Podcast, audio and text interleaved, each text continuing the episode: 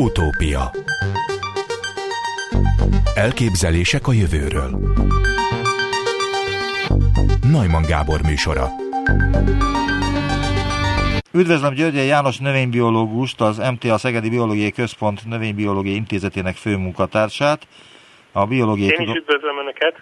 A biológiai tudományok kandidátusát, stb. stb. még el akartam mondani a titulusokat, elnézést kérek.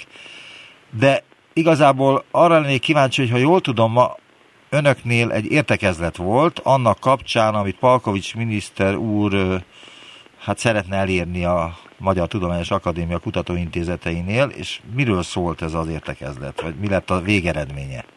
Ez igazából nem értekezlet, ez úgynevezett meghallgatás vagy átvilágítás.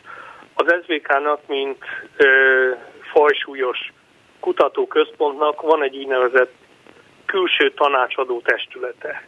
Ez zömmel külföldi, részben magyar, neves, intézeten kívüli kutatókból meghívással összeállított testület, amelyik úgymond óvó pillantásait veti ténykedésünkre, tehát olyan tudósok, kutatók, akik el tudják bírálni, hogy az adott területen mi mennyire végzünk jó munkát, és ahhoz, hogy az akadémiához följuthasson rólunk egy, egy, egy hiteles ö, átvilágítás, minősítés, ehhez most ennek a külső tanácsadó testületnek a tagjai eljöttek, és akkor a négy intézetben párhuzamosan az egyes intézetek kutatásaihoz értő tagjai a testületnek meghallgatták egyesével az összes kutatócsoport vezetőjét, illetve a kutatócsoport tagjaival egy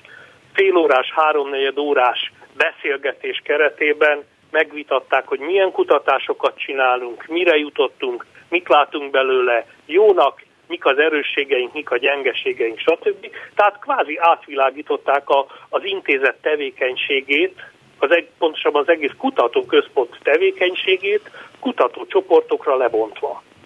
Ez zajlik mi, e, e pillanatban is nálunk, a mi kutatócsoportunkra például ma délelőtt került sor, és akkor három-négy órát beszélgettünk egy nagyon ö, tekintélyes növénybiológus kutatóval.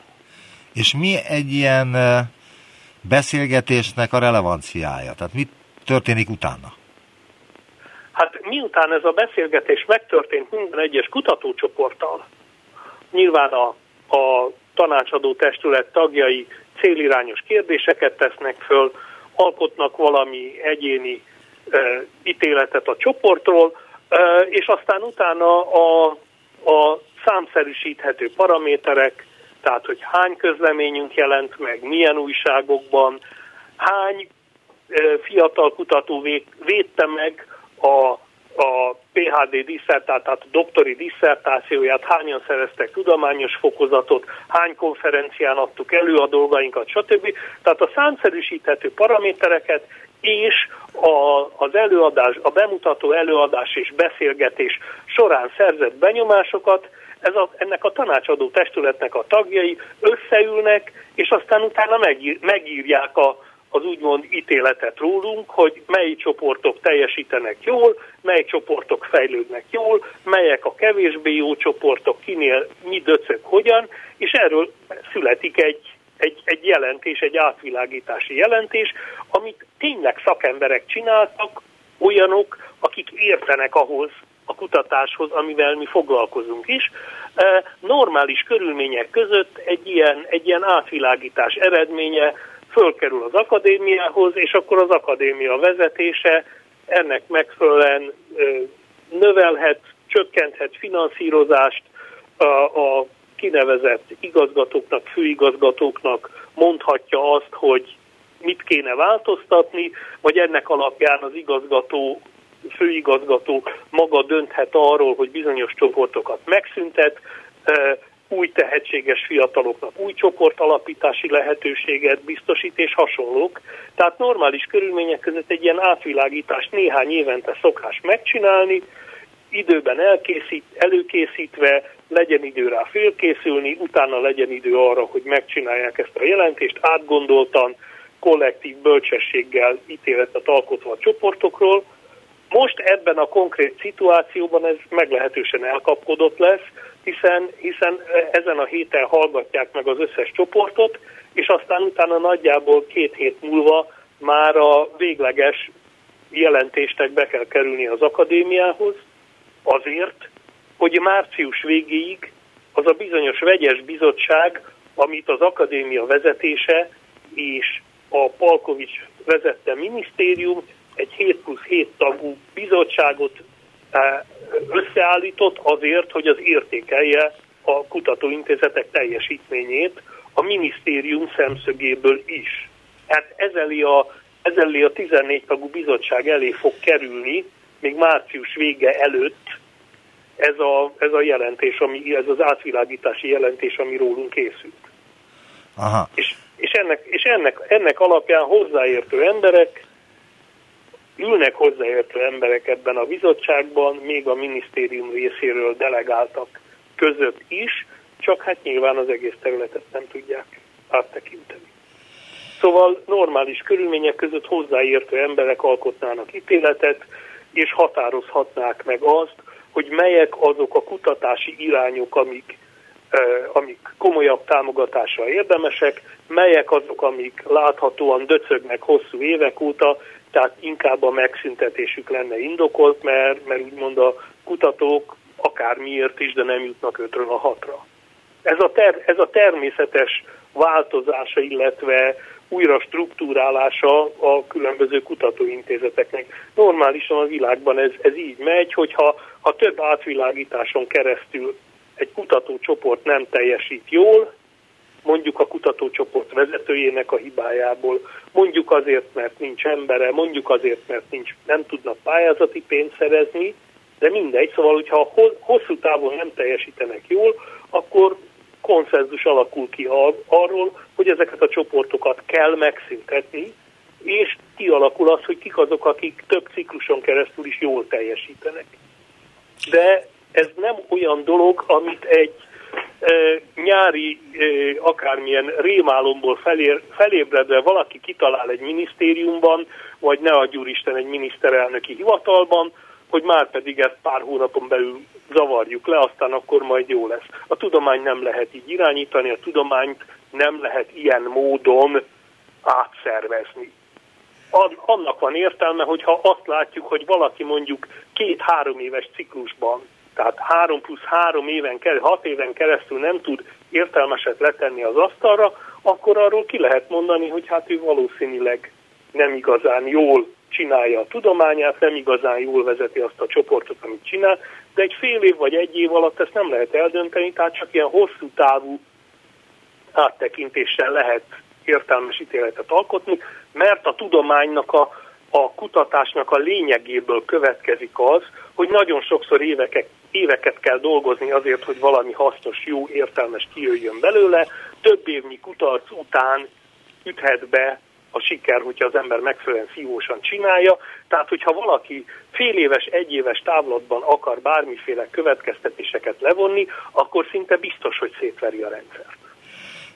Hogyan lehetne minősíteni a MTA Szegedi Biológiai Központját? Hogyan dolgozik? Jól dolgozik, vagy rosszul dolgozik? Na most ez az, amiről nem engem kell megkérdezni. Igen, de ez azért... elfogult vagy. Várjunk csak, ez... elfogult Igen, de hagyd vágjak itt a szavába. Vágjak... Alap... Milyen paraméterek Igen? alapján jelenthető ki egy kutatóintézetről, hogy jól dolgozik, vagy rosszul dolgozik? Olyan alapon lehet ki, kideríteni, hogyha megnézzük, hogy a kutatási eredményeit milyen színvonalon és milyen gyakorisággal tudja közzétenni, úgymond világgá kürtölni az eredményeit, sikereit, ami mondjuk a természettudományos területen, amihez, amihez a Szegedi Biológiai Kutatóközpont is tartozik, egyértelműen a publikáció az, amiből a, az elmúlt évtizedekben meg tudjuk határozni, hogy egy intézet mennyire teljesít jó. És ebben hogy állnak? És ebben az SBK nagyon jól áll, ami azt jelenti, hogy itt évente az SBK-ból több száz olyan tudományos közlemény kerül ki, ami nem a, a hogy hívják, a, a, a dörmögő dömötörben, vagy a, vagy a mit tudom én melyik bulvár újságban jelenik meg, hanem a Nature-ben van, a science hanem hiteles tudományos folyóiratban. Vannak közte olyanok is, nyilván az nem több száz, de azért jó néhány publikáció jelenik meg az intézetből a Nature-ben, a Science-ben, a Cell című folyóiratban is más ö, top újságban, ami a tudományos publikációknak a, a, az úgymond a csúcsa, és ezen kívül a, a többi néhány száz közlemény, az pedig olyan újságokban jelenik meg, amik a, a, az úgynevezett ö, Q, ö, ö, hogy hívják, Q1-es újságok, a, a Q az a, a negyedet, a quartert jelenti, az újságokat szokás besorolni azt szerint is, hogyha rangsorolják, melyek azok az újságok, amik az első, második, harmadik, negyedik negyedben vannak, és ugye a, a Q1-es újságok azok, amik a, a listának a felső negyedébe, a top negyedébe tartoznak. Tehát nem csak a, a dobogósak a legjobbak, hanem,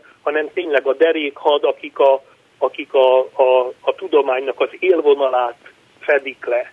És ezek, ezek több száz Q1-es közleményünk van, ami azt jelenti, hogy a, az intézet tudományos teljesítményét a kutatók sikeresen teszik közzé, sikeresen közölnek. Megint van egy másik paraméter, abszolutizálni nem szabad, de jelentős mutató az a bizonyos impact faktor, amit ö, publikációs, ö, tudományos publikációk, tudományos kutatásával foglalkozó ö, szakemberek számolnak ki, és igazából ez a bizonyos impact faktor azt mutatja meg, hogy egy, egy újságban megjelent cikkre hány további cikk nyilatkozik, vagy hivatkozik a következő években, tehát, tehát mennyi ö, későbbi tudományos eredmény épül rá erre, az, erre a közlésre. Igen, és, na most és, ezek szerint, elnézést, hogy itt a szavába vágok megint, de arra lennék kíváncsi, hogy akkor az értéksorrend az mi alapján jön össze? Tehát a legfontosabb, hogy ezekben a tudományos lapokban hány publikációt képes egy ilyen kutatóintézet publikálni? Hány publikációt, hány publikációt tud publikálni, azok milyen színvonalú újságokban jelennek meg, ezekre a publikációkra az, az évek során hány másik kutató, másik közlemény hivatkozik, ez az a bizonyos citáció, alapvetően ezekből jön össze, tehát nem csak a publikációknak a száma, hanem a színvonala és a hosszú távú hivatkozottsága is. Világos, tehát nagyon fontos a publikáció, és sőt az a legfontosabb egy értékrangsornál. Aztán mi a következő? Aztán a következő az az, hogy a kutatóintézetben eh, hányan eh, eh, tudnak tudományos fokozatot szerezni. Ez lehet az egyetemi doktori, vagy PHD fokozat. Ebbe beleszámít az, hogy hányan, hányan lesznek nagy doktorok a Tudományos Akadémián, tehát akadémia doktorai hányan lesznek, hány akadémikus lesz belőlük. Ezeket mind számon tartják, hiszen minél jobb a tehát minél jobb egy intézménynek a tudományos teljesítménye, általában annál többen szereznek fokozatot, illetve tudnak előrébb lépni a tudományos rang. Tehát egymásból következnek voltak éppen az értékrangsorban fontos elemek, ugye? Így van, és aztán, után, aztán utána jönnek még az olyan dolgok, hogy hány konferenciát szerveztünk, hiszen az, hogy mi konferenciát tudunk szervezni, és egy nemzetközi tekintélyt jelent, hiszen az azt jelenti, hogy olyan respektünk van a szakterületen, hogy egy adott szakterület konferenciájának a szervezését ránk bízzák.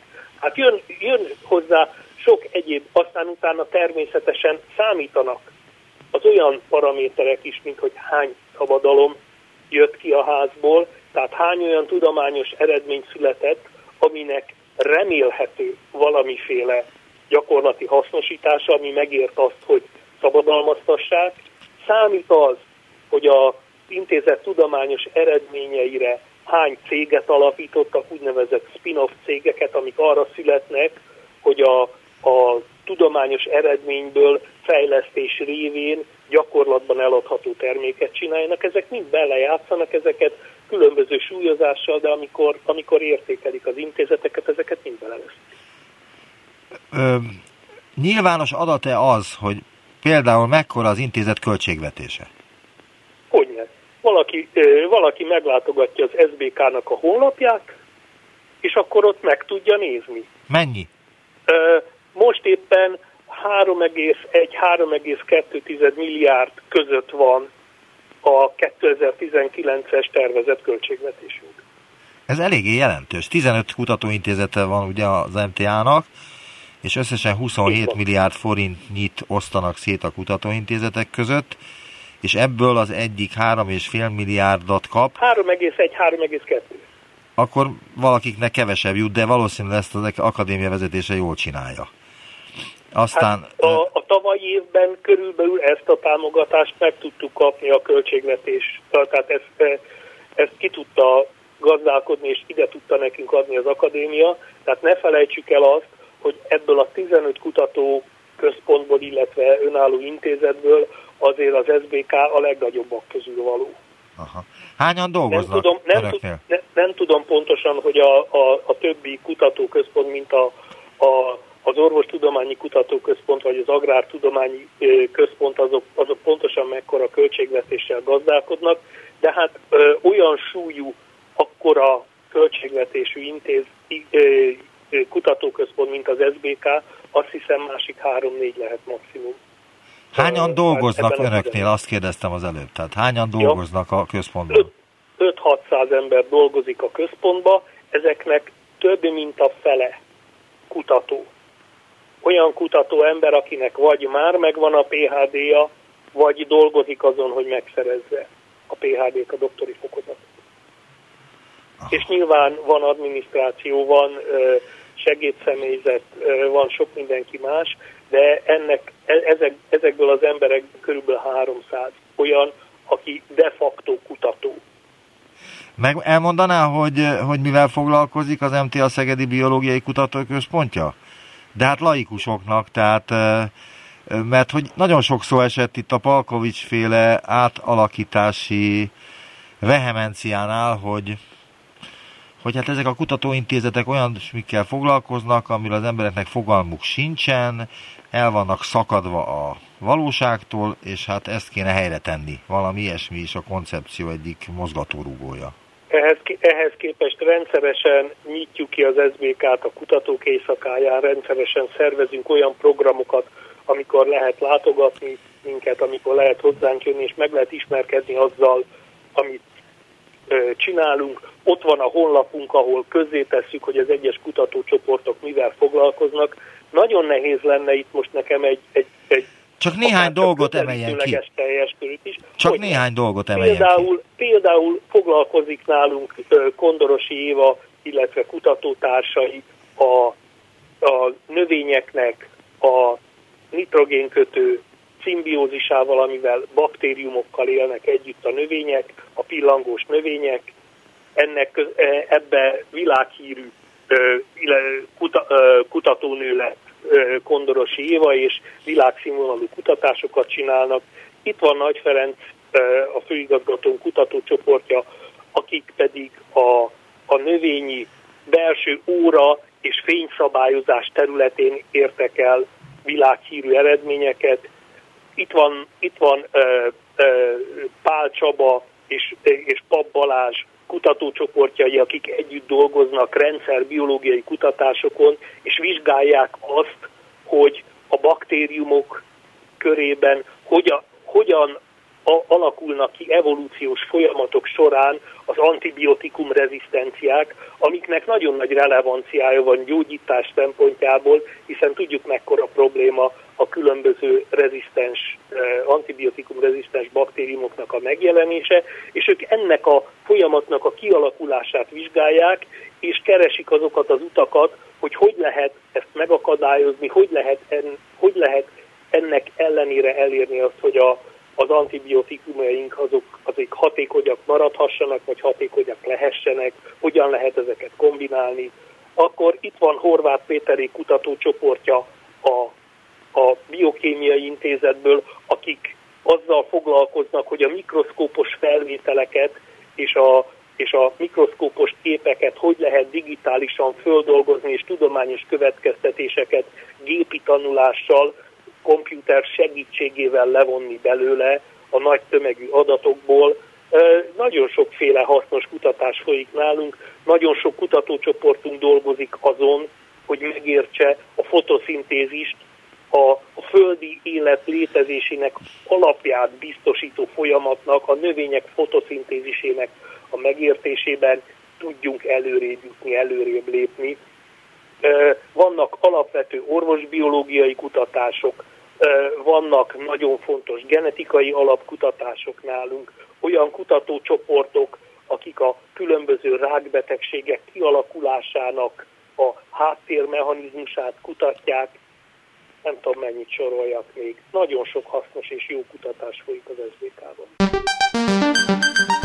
Utópia Továbbra is Györgyen János a vendégem, aki az MTA Szegedi Biológiai Központ Növénybiológiai Intézetének a főmunkatársa, a biológiai tudományok kandidátusa, a Növénybiológiai Társaság elnöke, az Innovatív Mezőgazdasági Biotechnológiáért Egyesület titkára, a Skeptikus Társaság tagja, nem tudom, mindent mondtam-e. Mondtam mindent? Valószínű, valószínűleg igen, de hogyha be kell mutatkozni, én, én csak annyit szoktam mondani, hogy növénybiológus. György János növénybiológus a vendégem, és arról van szó, és arról volt szó lent Szegeden az intézetben is, hogy milyen munkát végeztek az elmúlt években, illetve, hogy mennyire tudnak megfelelni a Palkovics féle új struktúrának. Mi a véleménye a Palkovics féle pályáztatásról? Ez fából vaskarika. Önök szándékoznak pályázni az Innovációs és Technológiai Minisztériumnál?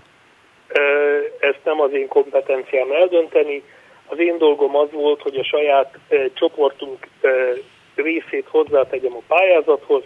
Ez a pályázat legjobb tudomásom szerint elnézést. Ez a pályázat legjobb tudomásom szerint most ott csücsül az akadémia elnökének a, az íróasztal a sarkán, vagy valami dossziéban, és vár arra, hogy valami érdemleges garanciát kapjon az Akadémiai Intézet hálózat Palkovics miniszter úrtól arra, hogyha mi beadjuk ezt, eh, hogyha az akadémiai intézetek beadják ezeket a pályázatokat, akkor erre ténylegesen meg is kapják ezt a működési pénzt, és akkor az év mehet tovább normális módon az egész, az egész rendszer romba döntése nélkül, és ez alatt az év alatt normálisan ki lehet dolgozni egy olyan metódust, egy olyan rendszert, amiben ezek az intézetek működőképesek maradnak, és továbbra is színvonalas kutatásokat végezhessenek. El, elmondaná, hogy ön, illetve az ön csoportja mivel foglalkozik most? A, a mi csoportunk alapvetően a, a búza és az árpa egy modell növényének, egy szálkaperje nevű kis fűfélének a gyökérfejlődés vizsgálatával és szárasság tűrésével foglalkozik.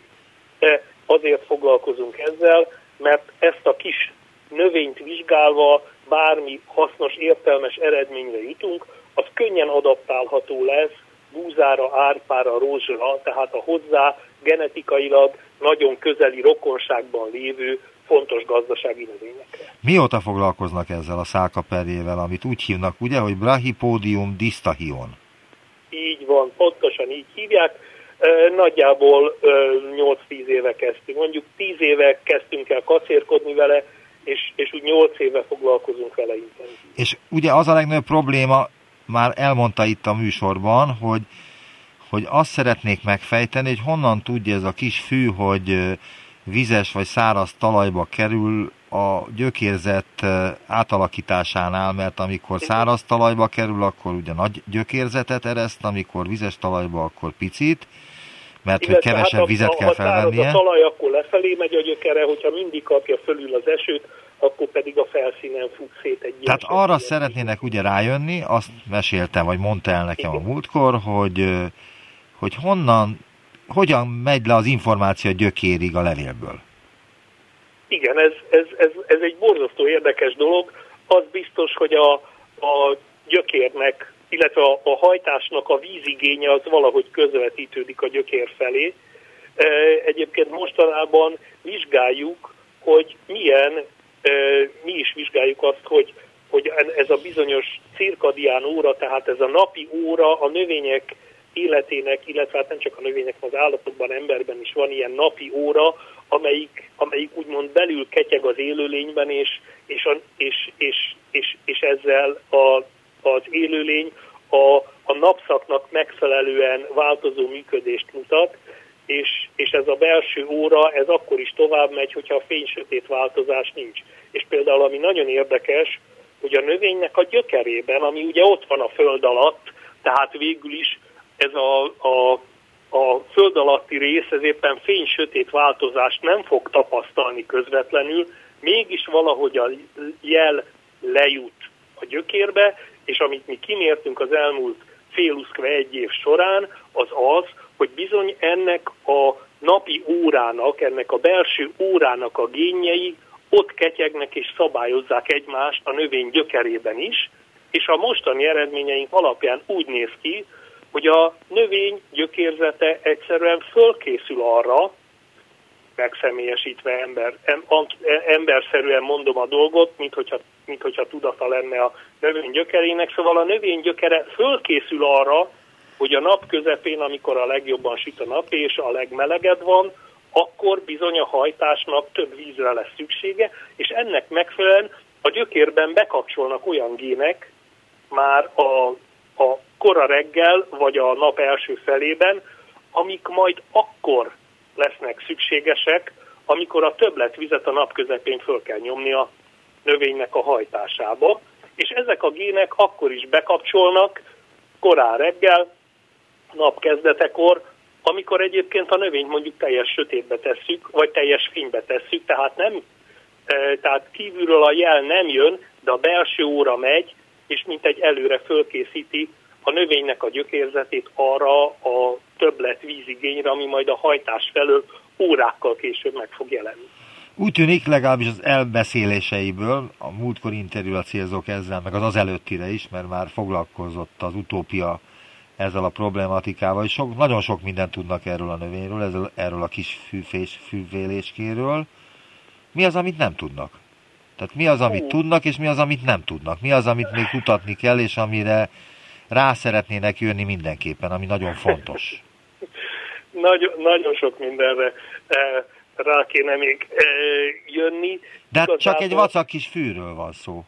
Egy va, az oké, okay, hogy egy vacak kis fűről van szó, de nem tudom, hogy a, szerintem a hallgatóság többsége nem tudja, hogy az ecet muslica azon kívül, hogy a, a, a pálinka any, alapanyagul ö, szolgáló cefre körül, meg az élet szőlőfürtökön ott döng, azon kívül bizony ez egy nagyon fontos modell állata a genetikának, és például a muslica genetikai kutatásai vezettek el arra az eredményre, amiből meg lehetett érteni, hogy bizonyos emlőrák típusok emberben is hogyan alakulnak ki mert a, mert a gének kapcsolatát, a, a gének egymással való szabályozását már ott megértették a muslicánál, és azt lehetett adaptálni későbbiekben a egyes emlőtumorok ö, kialakulási mechanizmusának megértésére. És ezt milyen kutatóintézetben fedezték fel a világban? Hol? Hol történt meg az, Nem hogy... vagyok muslica genetikus elnézést kérek, de nem tudom. Igen, mert hogy itt azt nem kell tudom, keresni. ez egy híres példa. Igen, de én azt példa. keresem, elnézést, én azt keresem, amit a Palkovics is keres, hogy befektet egy X mennyiségű összeget egy kutatásba, és akkor hol, merre lehet ezt valahogyan visszaszerezni. Hol profitál nekem az a beleöntött nem tudom hány millió dollár egy intézetbe, eh, amikor kijönnek az eredménnyel. Hol profitál? Hogy fogalmazzak nagyon egyszerűen és nagyon pontosan és nagyon röviden, nem tudom megmondani. És akkor ezt egy picit részletezve, az alapkutatásnál pontosan az a lényeg, hogy az ember elkezd ismeretlen dolgokat kutatni, megpróbál felfedező kutatást végezni, és majd az idő meghozza. csinálunk 5, 10, 50, 100 felfedezést, és aztán majd vagy, vagy még a mi időnkben, vagy majd a gyerekeink idejében abból kijönnek azok a dolgok, amiket később tudunk hasznosítani. De ezt előre nem tudjuk megmondani. Innentől kezdve Palkovics miniszter úrnak az elvárása arra vonatkozóan, hogy akik alapkutatást, felfedező kutatást csinálnak, azok adjanak rá garanciát, hogy mondják meg előre, hogy mi lesz az, amit fel fognak fedezni kettő, három vagy tíz év múlva, az egy nonsens, az egy abszurdum. Természetesen meg lehet csinálni azt, hogy most legyilkoljuk az alapkutatást, nem kell a felfedezés, de az majd 5 vagy 10 év múlva fog visszaütni.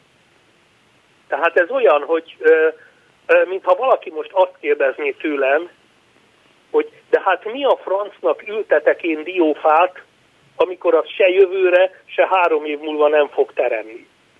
Azért ültetem a diófát, hogy 10 vagy 20 vagy 50 év múlva sok dió legyen. Tehát ez egy hosszú távú befektetés az alapkutatás is. Most kell csinálnunk ahhoz, hogy a gyerekeinknek konkrét haszna lehessen belőle. Az, a, a Palkovicsnak az elvárása nonsens, aki bizonyára nagyon tehetséges gépjármű fékfejlesztő, az kitűzhet magának olyan célokat, hogy akkor van egy fél éve, egy éve vagy másfél éve, hogy a korábbinál egyen jobb fékrendszert, vagy hosszabb életű, vagy hatékonyabb, vagy olcsóbban előállítható fékrendszert fejleszten ki, mert az olyan léptékű fejlesztés, aminél kiindulástól a célig belátható a dolog.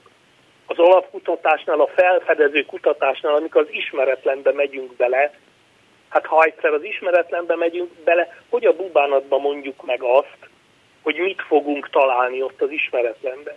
És ennek megfelelően nem lehet megígérni sem azt, hogy az A alapkutatásnak lesz majd zseniális hasznosíthatósága 20 év múlva, vagy a B alapkutatásnak. Nem.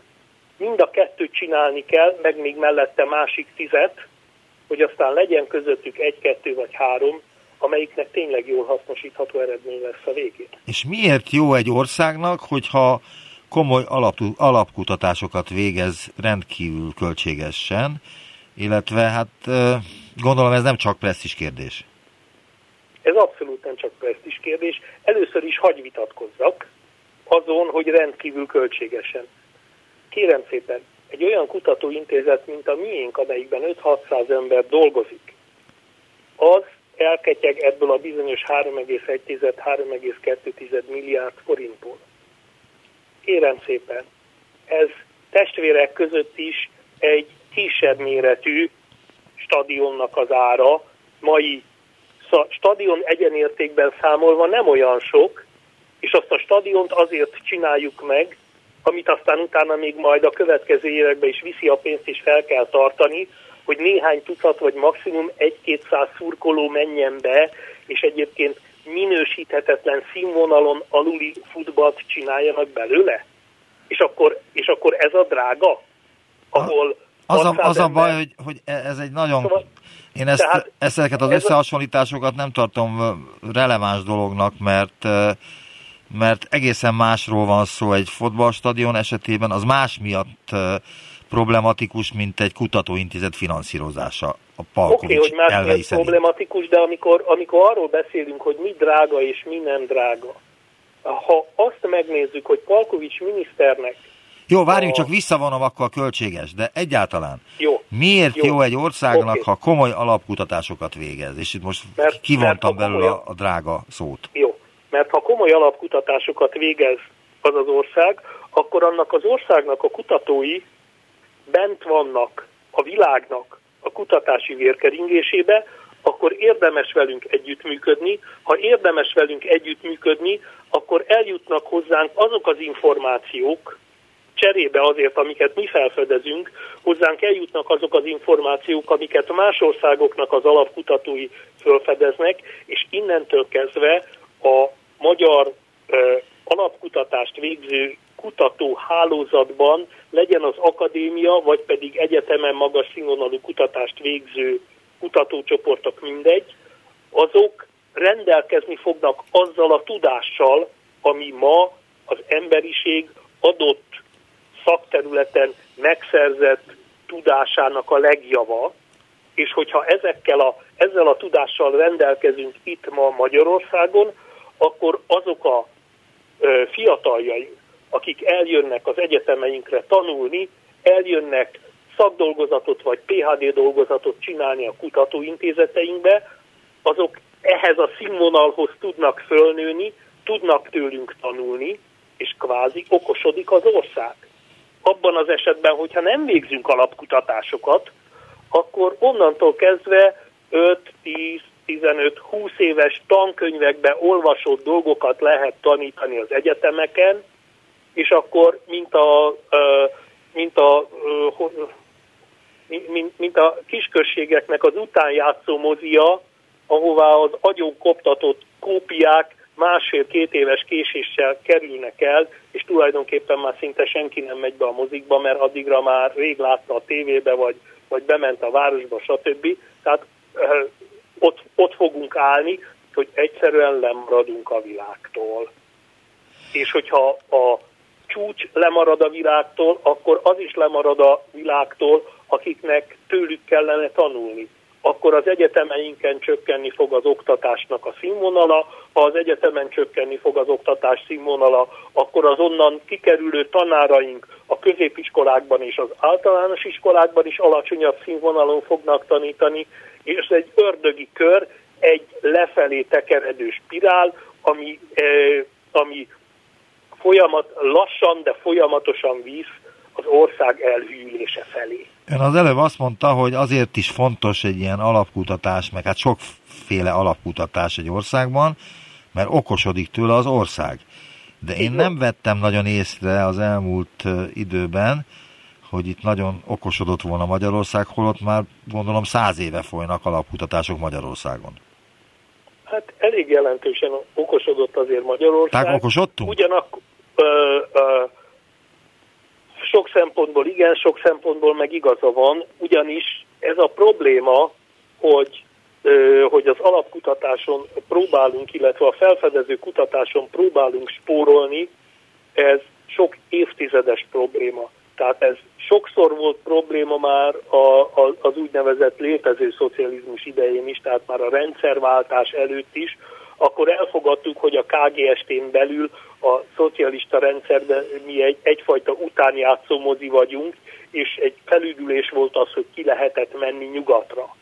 Ebből a, ebből a, a, a kelet-nyugat szétválasztásból szabadultunk a rendszerváltással, de nagyon sok kormány nagyon sokszor nem tett bele elegendő pénzt a felfedező kutatásokba, a színvonal emelésébe, úgyhogy ezzel a problémával vergődünk már elég régóta, és azt kell mondjam, hogy az egyetemi egyetemi szférában dolgozók is, az egyetemi tanár kollégák is szenvednek attól, hogy, hogy forráshiányból adódóan a, a jelentkezők színvonalának csökkenéséből adódóan, és ebből a tudományos lemaradottságból is adódóan nagyon nehéz tartaniuk a színvonalat a, a világ legjobbjaival. Tehát azt mondhatnám, hogy önmagunkhoz képest okosodtunk, csak a világszínvonalhoz képest maradunk le egyre jobban. A Palkovics féle átalakítás egyik fontos érve, hogy a magyar lakosságnak joga van tudni, mire költik a tudósok a pénzüket. Ön szerint hol Jó. hibázik ez az érvelés, vagy, vagy hogyan kell ezt érteni?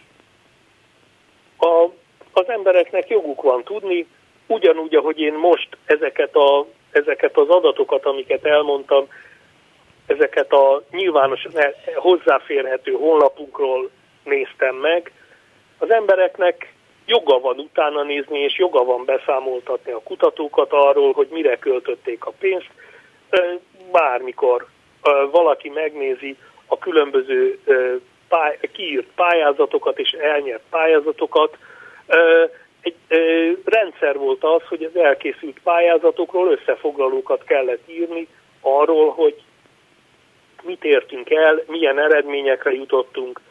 A közleményeinkben föltüntetjük, hogy ez milyen pályázat támogatásával készült. Ilyen módon tudják az emberek, hogyha megjelenik egy tudományos közlemény, akkor abba a tudományos, annak a tudományos közleménynek az alján ott van, illetve ott lesz a jövőben is, hogy ez most az ilyen és ilyen számú GINOP pályázatból finanszírozott kutatás volt, ez most az ilyen és ilyen OTKA pályázat finanszírozásából elvégzett kutatás volt, stb. Tehát e, ezek nem titkos dolgok, ezeket nem, senki nem próbálja elsúnyogni a mi területünkről. Igen, de például a szálkaperjével kapcsolatban most elmondta, hogy milyen jelentősége van ennek a kutatásnak, holott az ön egyik kutatási területe az abiotikus stressz adaptáció, ami, ha jól gondolom, arról szól, hogy megváltozott körülmények következtében hogyan képes átalakulni és életben maradni egy növény. Jól fordítottam ezt a kifejezést? Általánosságban igen, az abiotikus stresszhatások azok a külső stresszhatások, és ezeken az abiotikus stresszhatásokon belül mi a vízhiányjal és a szárazsághoz való adaptációval foglalkozunk elsősorban. Ez Pontosan ezért kérdezem, mert hogy ez egyre aktuálisabb probléma kezd lenni, legalábbis hogy úgy tűnik, a globális felmelegedés kapcsán, meg a különböző szárazzá vált termőföldek újrahasznosítása kapcsán. Ez így, ez így van, nagyon remélem is. Tehát, hogy ez jó hogy üzlet is lehet, azt akartam ezzel valahogyan mondani. Én, én bízom benne, hogy azok a kutatások, amiket most végzünk, és amiket e, leközöltünk eddig, és fogunk közölni a következő években, az segíteni fog majd a 2030-as években, vagy 2040-es években, és azt is remélem, hogy majd valaki ezzel jól fog keresni, de miután én az alapkutatást, a felfedező kutatást próbálom csinálni, értelemszerűen nem arra számítok, hogy majd a saját zsebemet fogom megtömni vele. Tehát én azt gondolom... Dolgozott ön piaci elvek szerint? Tehát olyan munkahelyen, ahol a nyereség volt a legfontosabb? Nem, nem, nem dolgoztam, és, és ha, ha, ha nem muszáj, nem is szándékozom, tisztában vagyok azzal, hogy, hogy az egy másfajta kihívást jelent, egy pillanat, mi az igazi konfliktus a piac diktálta a fejlesztések és a tudományos kutatómunka között? Nem a tudományos kutatómunka, hanem a, a felfedező, illetve alapkutatás és a piaci típusú megközelítés között van konfliktus. Az az, amit az előbb elmondtam, hogy amikor, amikor az ember a, a piaci üzleti elvek szerint csinálja a dolgot, és például az innovációt, meg a fejlesztést azt lehet úgy csinálni, akkor azért csinálja valaki azt a konkrét feladatot, azt a fejlesztést, azt az innovációt, hogy az egy belátható valahány éves távlatban, amit ő be tud látni, az visszahozza az árát, meg még a profitot is. De pont az előbb magyaráztam el, igen, hogy igen, a felfedező igen. kutatás az nem olyan, aminél ezt garantálni lehetne. Nem tudjuk, hogy 10 vagy 20 párhuzamosan futó kutatási irányból melyik lesz az, amelyik majd, amelyik majd valami zseniális újdonságot jelent, amiből hatalmasat lehet úgymond kaszálni az üzleti életben, de hát akik ezt a kutatást csináljuk, nem is ezért csináljuk. Hát ezt jól ismer Danovi mondás ezzel kapcsolatban, aki kultusz miniszter is volt talán a sztálinizmus alatt Szovjetunióban, és hogy ő megkérdezte, hogy hány jó filmet, hány filmet készít a Szovjetunió, és mondták, nem tudom, hogy évben 100, 150-et. És hány jó abból? Három? Kettő? Akkor miért nem csak azt a három-kettőt csinálják, megkérdezte Zdanov. És ez egy ilyen kultúr, hogy bonnak számít azóta is, és önöknek is felett tehetné Palkovics miniszter úr a kérdést, hogy miért nem csak azokat a kutatásokat finanszírozzák, ami megtérül. Ez, ez pontos, pontos ez, ez, ez ugyanaz, mint a lottózás, hogy kérem szépen. Hát miért nem csak azt az öt számot tetszik megtippelni, amit majd ki fognak húzni? Mert nem tudjuk előre, hogy... Még egy kérdésem tudják. lenne. Mi történik akkor, ha megszűnik a finanszírozás? Nagyon közel állunk sajnos ehhez a dologhoz. Mi lesz az önök munkájával? Kik folytatják és hol? Nem tudom. Nem tudom. Uh, nyilván a, a kedélyek azok meglehetősen ingatagok, a, az intézet vezetése igyekszik megnyugtatni mindenkit, hogy bíznak abban, hogy azért ilyen nem fog történni, bízunk abban, hogy ilyen nem fog történni, de hogyha ha mégis megtörténik, akkor, akkor ö, egyszerűen tönkre fog menni az intézethálózat, azok a kutatók, akik, akik a legnevesebb kutatóink, a legsikeresebb kutatóink, azok el fognak menni külföldre, akik után kapkodnak, az olyan idősebb kutatók, mint amilyen én is vagyok már a magam 51 néhány évével, ö, nyilván kevésbé lennénk kapósak külföldön, úgyhogy lehet, hogy nekünk szakmát, kell váltani. Ha, ha a dolog úgy alakul, akkor le, mehetek polcfeltöltőnek a Lidlbe, vagy én nem tudom. Köszönöm szóval, az interjút. Györgyen János, növénybiológus, az MTA Szegedi Biológiai Központ Növénybiológiai Intézetének főmunkatársa volt az utópiában. Én is köszönöm szépen. Remélem, hogy nem kell polcfeltöltőnek elmennie. Köszönöm szépen az interjút, viszont hallásra. Én is.